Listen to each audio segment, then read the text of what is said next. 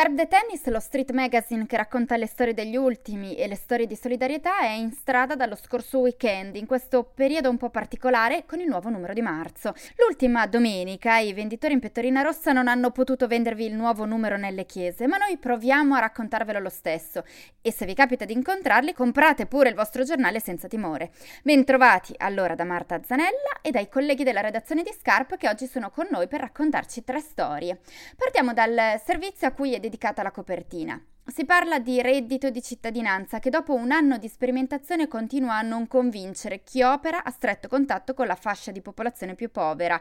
Francesco Chiavarini ci racconta la storia di un uomo che ha sicuramente ottenuto un beneficio da questa misura, ma sono molte le persone escluse, ad esempio lo sono molti senza dimora. Sì, noi abbiamo proprio raccontato la storia di un senza tetto, CB, il nome è soltanto eh, presentato per sigla, di 57 anni, ex titolare di un bar e dopo aver vissuto per anni nelle estrazioni di Milano e provincia ha fatto domanda eh, di reddito di cittadinanza, l'ha ottenuto e ci ha raccontato che la prima cosa che ha fatto con la tesserina che ha ritirato in posta è stata andare comprarsi una fettina di eh, vitello che ha potuto cucinarsi. È stata per lui una cosa molto importante riuscire a fare la spesa e a comprare quello che voleva, ma ha potuto farlo perché pure non avendo un, un tetto, eh, CB aveva un domicilio perché la sua residenza era registrata presso un servizio di Caritas Ora, purtroppo questo non avviene dappertutto in Italia perché sono molti i comuni che ancora non applicano la, leg- la, legge sulla residenza anagrafica, nonostante questa legge insomma, risalga alla metà degli anni 50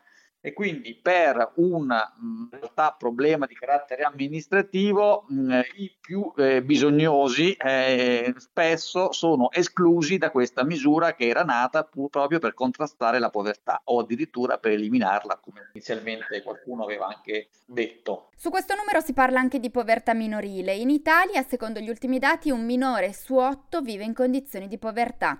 Una delle tante storie che trovate sul giornale per spiegare cos'è la povertà minorile oggi oggi in Italia ce la racconta Stefania Culurgioni. Salvo un bambino che vive alla Calfa, un quartiere storico fantasioso di Palermo, antica dominazione araba, mix di culture e colori, eh, la povertà alimentare ormai oggi non significa soffrire la fame. A Palermo tutto costa poco, un piatto in tavola ce l'hai.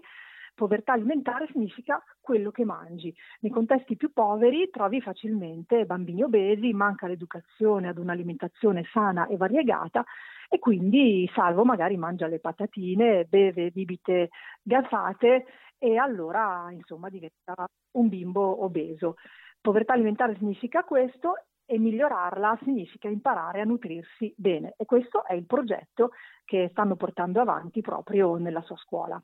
Il progetto si chiama Dappertutto, è un progetto che viene realizzato dal Centro per lo Sviluppo Creativo Danilo Dolci di Palermo con un finanziamento proprio della Fondazione con i bambini.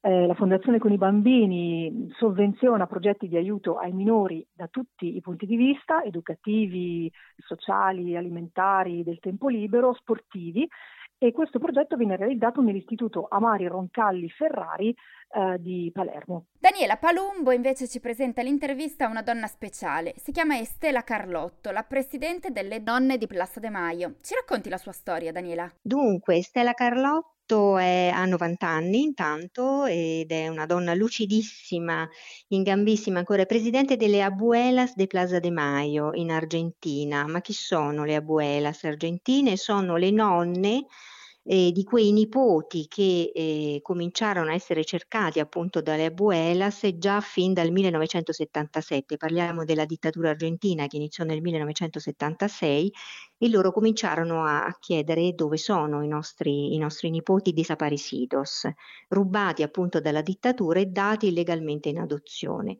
E loro non si fermano, le abuelas continuano a cercare questi nipoti e, e Stella ci racconta fra le altre cose anche il suo rapporto con Papa Francesco, anche lui argentino, e con il suo nipote Guido ritrovato. Queste e molte altre storie trovate sul numero di Scarpe de Tennis di marzo. Cercatele e scopritele dai nostri venditori. Allora, da Marta Zanella, grazie per l'ascolto.